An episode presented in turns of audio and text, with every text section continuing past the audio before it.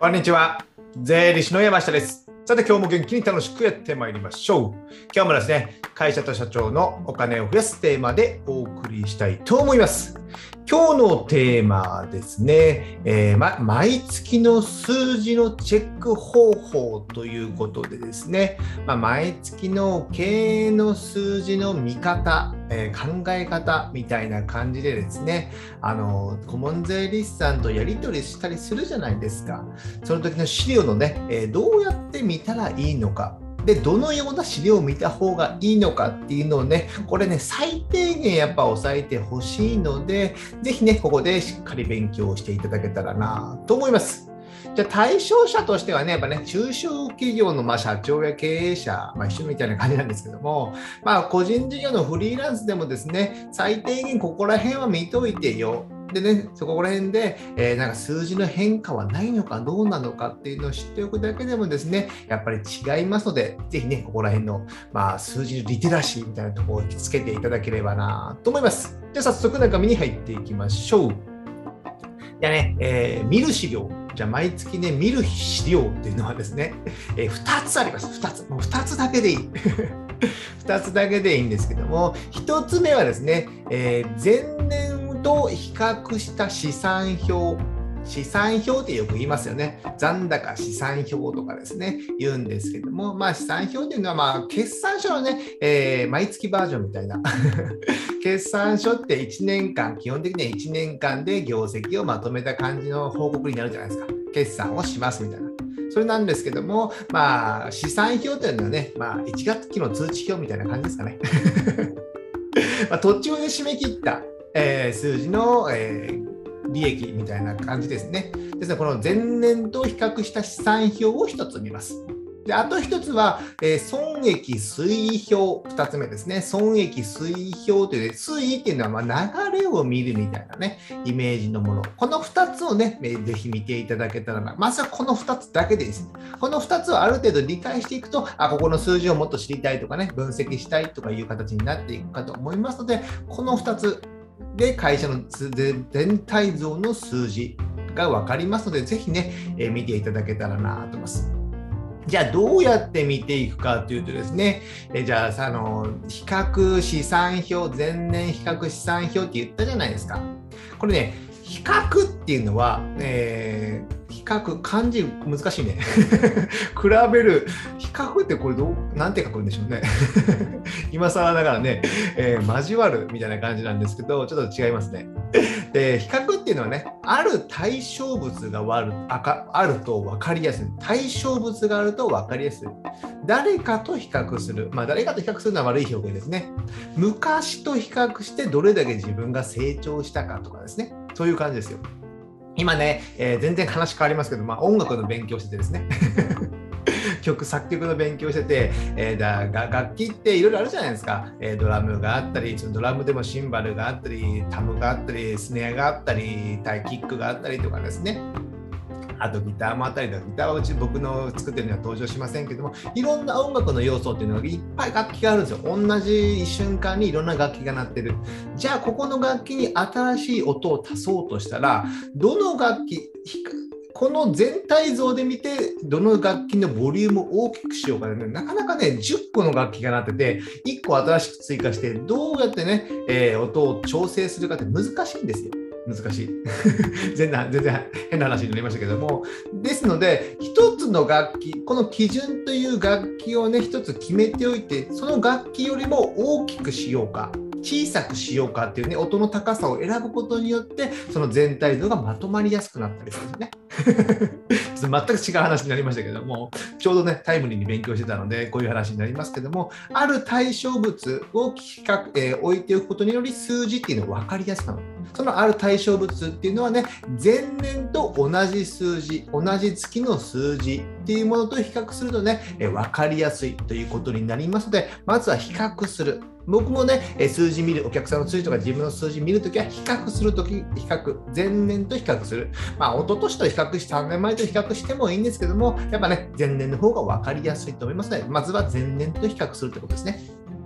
例えばじゃあ2000今がね、2022年3月のね、数字を見たいとすればですね、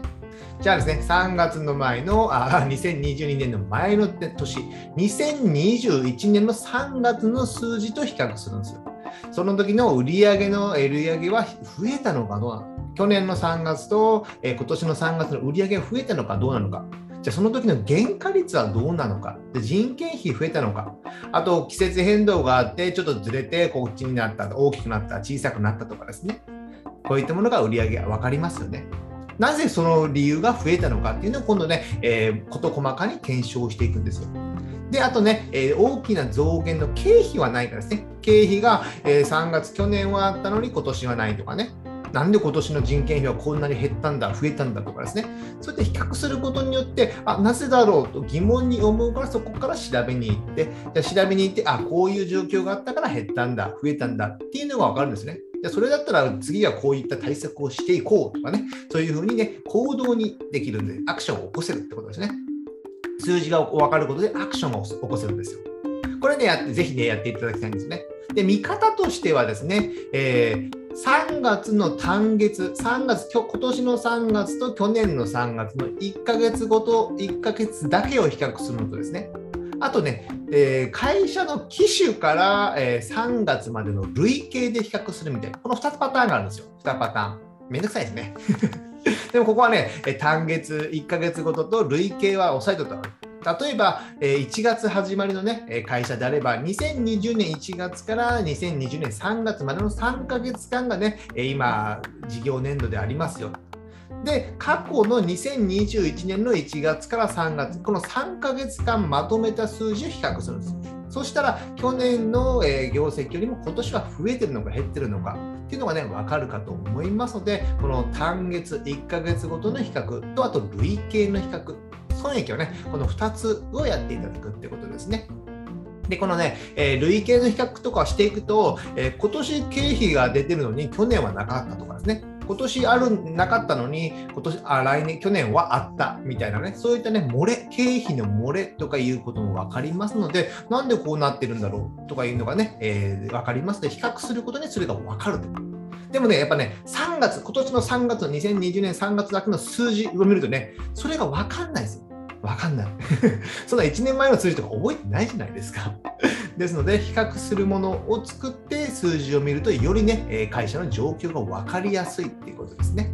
あとこれが、あこれがね、損益計算書の部分で、あと一つ比較するのは貸借対照表の部分ですね。会社の財産がどれだけあるかっていう。これもね、えー、今年の3月、2022年3月と去年の2021年3月の比較するってことですね。貸借対照表はね、もう一つの月、まあ、単月しかないっていうかね、累計っていう考えはないので、今の財産はどれだけあるかっていうことになりますので、まあ、一つの数字だけで大丈夫です。で、貸借対照表はね、一番はまお金が増えたのか減ったのかってことですよね。自分の会社のお金が増えたのか減ったのか。で、えー、そういった何かね、売掛金がいきなり多くなってる。買掛金が多くなってるとかね。じゃあ借入金は減ってるのかどうなのか。在庫は減ってるのか増えてるのかどうなのか。ね。純資産がちゃんと増えてってるのか、これをね、ちゃんと比較する。去年と比較してどれだけ増えたかとかいうのをね、見ていくことによって、えー、自分の会社の状況がわかるということになりますので、やっぱここの短尺対象はお金の部分ですね。お金だけ、お金がどれだけ減ったのか増えたのか。ここをね、見ることによって、えー、会社の状況がわかる。ここまではね、比較するってこと。相手を、相手、自分の会社の過去の数字を使って比較する。あの経営分析とか言って、なんかね、なんとか建設業はこういう率がいいとかね、なんかね、いろんな率とかね、経営数値が見てますけども、あんな見ても仕方ないですよ。ためにならないです。現場のですね。ですね、自分とこの会社の数字の去年、一昨年とかの数字を見て、どのように会社がね、なっているのかっていうことでね、会社の経営状況というのが分かります。これが1つ目、比較するってことですね。じゃあ2つ目、流れを見るということで、2つ目の資料は損益推表、まあ、月次推表とか言った資料もね、いろいろありますけど、まあ、推表っていうことですね。推移っていうのはなん、ね、どういう意味なんでしょうね。なんとかの推移を見るみたいな、流れを見るみたいなイメージなんですね。ですので、えー、今という2022年3月だけの数字を見るのではなく、えー、先ほど事例にあったように今年の1月から3月までの、えー、流れを見るんですよ。1月は売上こんだけあって、2月はこんだけあって、3月はこんだけあって、1, 1ヶ月ごとの流れを見る。なので、この上下のうねりとかね、えー、は問題ないのか。で、季節変動でここは問題ないのか。で、毎月ちゃんとね、この1月、2月、3月っていうのね、えー、売上経費っていうと利益っていうのが出てるので、毎月きちんと利益は出てるのか。でも季節変動があるので、ここは大きくなって、ここは小さくなって、あんまり利益が出ないとかね。例えば僕らのね、税理士業なんかもね、えー、っとね、